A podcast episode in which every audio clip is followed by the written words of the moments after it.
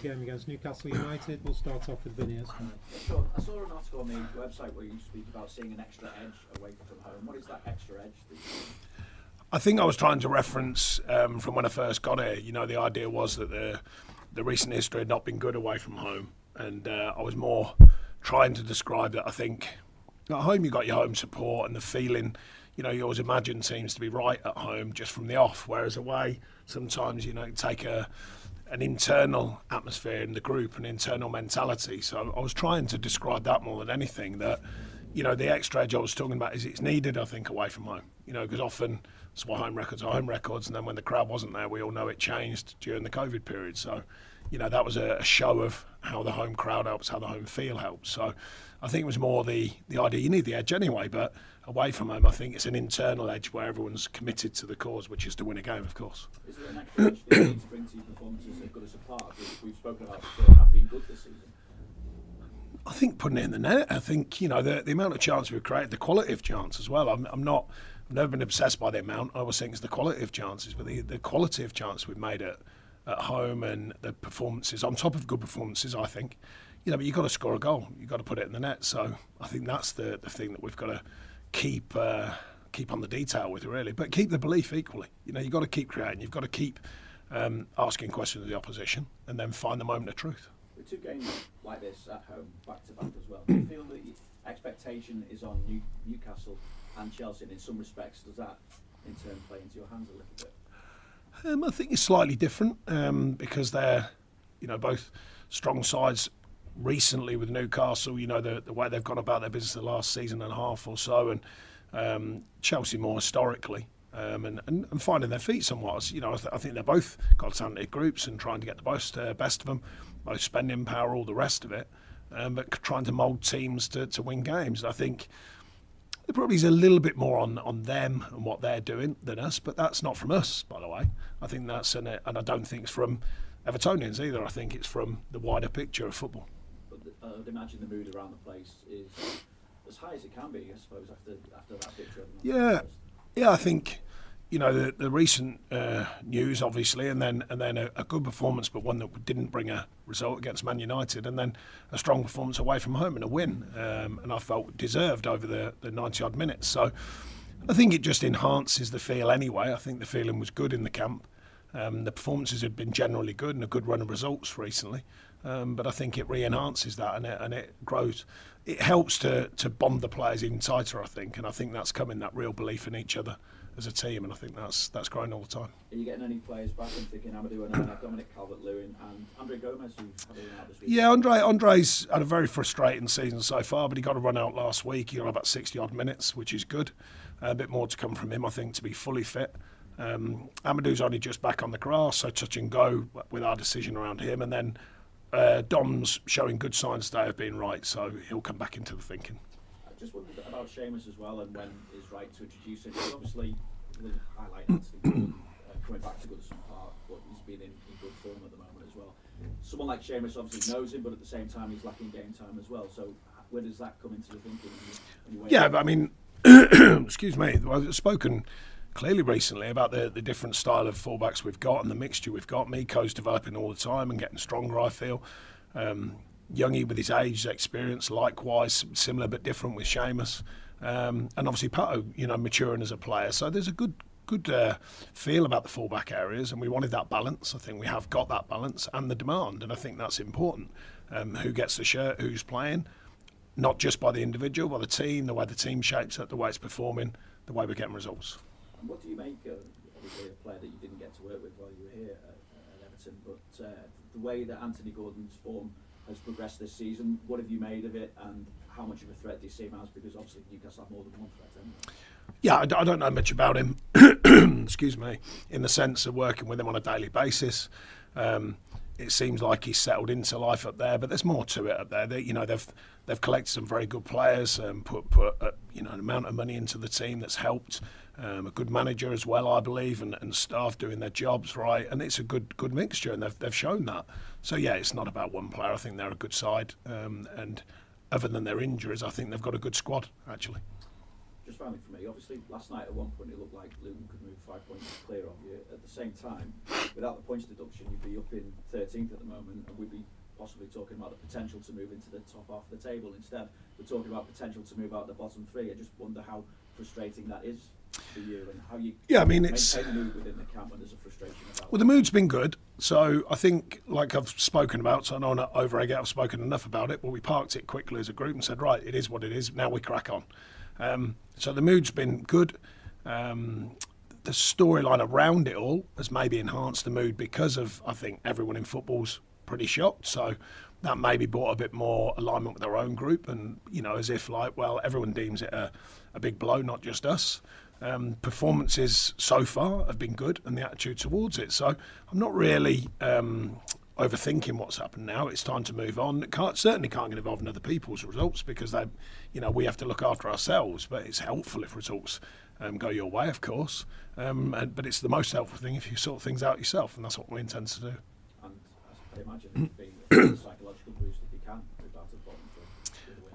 Yeah, I think with the idea being that, you know, what's happened, the difference in the league table as it would be and where it is, then I think, of course, the quicker you can get back into that lower, well, now lower end of the pack, because we were sort of getting to the top end of the lower pack, if that makes sense. And now we've got to climb our way out of it, you know, and that's just the way it is. That's just the reality at this moment. You know, yeah, again, we don't know about appeals and all that sort of stuff. We're going to have to wait and see. Thanks, Vinnie. We'll go to Mike at Radio Merseyside. Excuse me. Sean, can you sense an extra spring in the step of the players after Saturday night? Because, as you say, the performance against United was a lot to like about it, but not the result. Saturday, you got the result, and there is a lift-off element to it now, isn't there?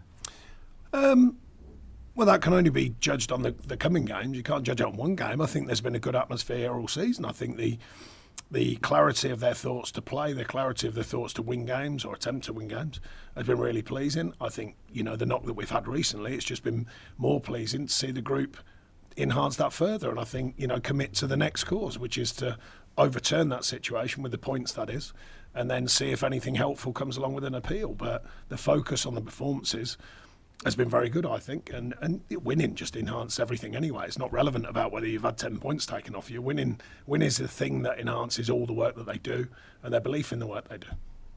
The tools that you use to help improve Everton's away form since you got here, can they also be used, you think, to improve the home form, which, despite the chances you've created in so many matches? The noise is very simple about the home form. It's scoring goals. You know, you can... You analyse performances, which we do, of course. We analyse them from our own eyes and scouts and guests that I have at the game, I think, are very honest. And equally, what the stats are saying. So it's scoring goals, it's simple as that. We've played very well at home this season, arguably better than we've played away, but we haven't collected the same points. It's putting the ball in the net. That's the biggest thing, and that's the next challenge, because a lot of our performances have been very strong at home. How much do you think Beto will have benefited from Saturday? Because he hasn't started many matches. In some senses, he had a tough all night because a lot of frustrations as well, but you need games to get better. There's only so much that you can do in training. Yeah, he's developing. I think Youssef's working really hard as well. You know, we want them to develop. It takes a bit of time coming into the Premier League, and he's continued to work very hard at his game, both off playing for the first bit and on the training pitch, and I think that's an important factor, but he's going along nicely. Dom, we know, is a very good player, and he's been a big player for Everton for a while now.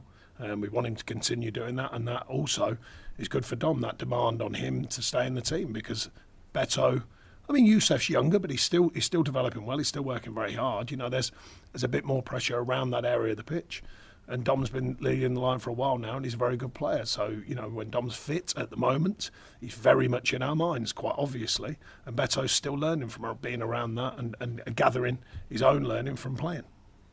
Another excellent performance from James Garner and Nottingham Forest. Do you think in some respects he suffers occasionally because he's so adaptable? He can play at right back, at wing back, he can play on the right of midfield, but I think he thinks his best position is in the centre, and some of his recent performances would maybe indicate that. Yeah, well, I think I've said for a long time that I see him being a central midfield player. Excuse me, but his adaptability is a strength for him, so it's definitely something that I see as a strength. You know, he's young, he's open-minded, he commits to whatever position he's playing. But I've always, I think, always stated, certainly in my mind I have, that he's always been considered, in my view, as being a central midfield player. I think he's very good. I think he's learning, he's developing, his anticipation of the game is improving all the time.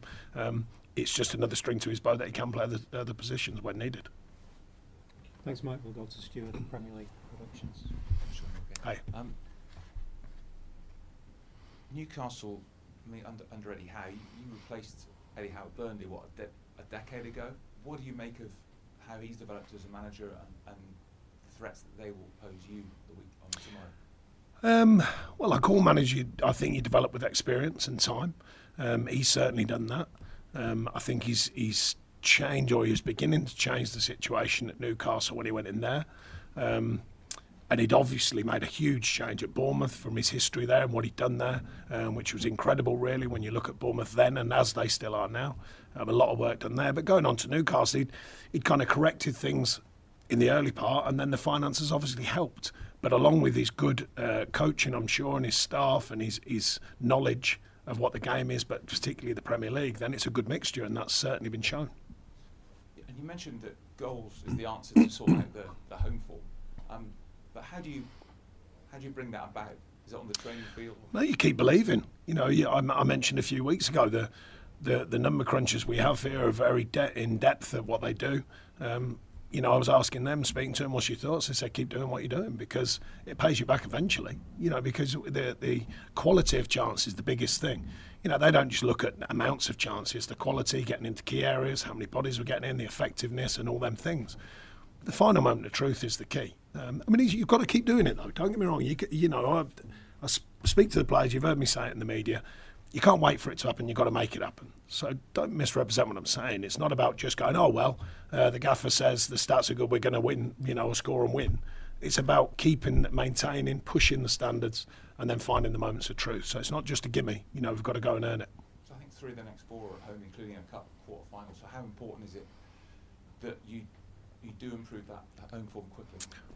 Like I said, it's about scoring goals. That improves everyone's view of it because I think most of our fans appreciate the side's been playing well at home, but of course they're hungry for wins as much as I am, as much as the players are.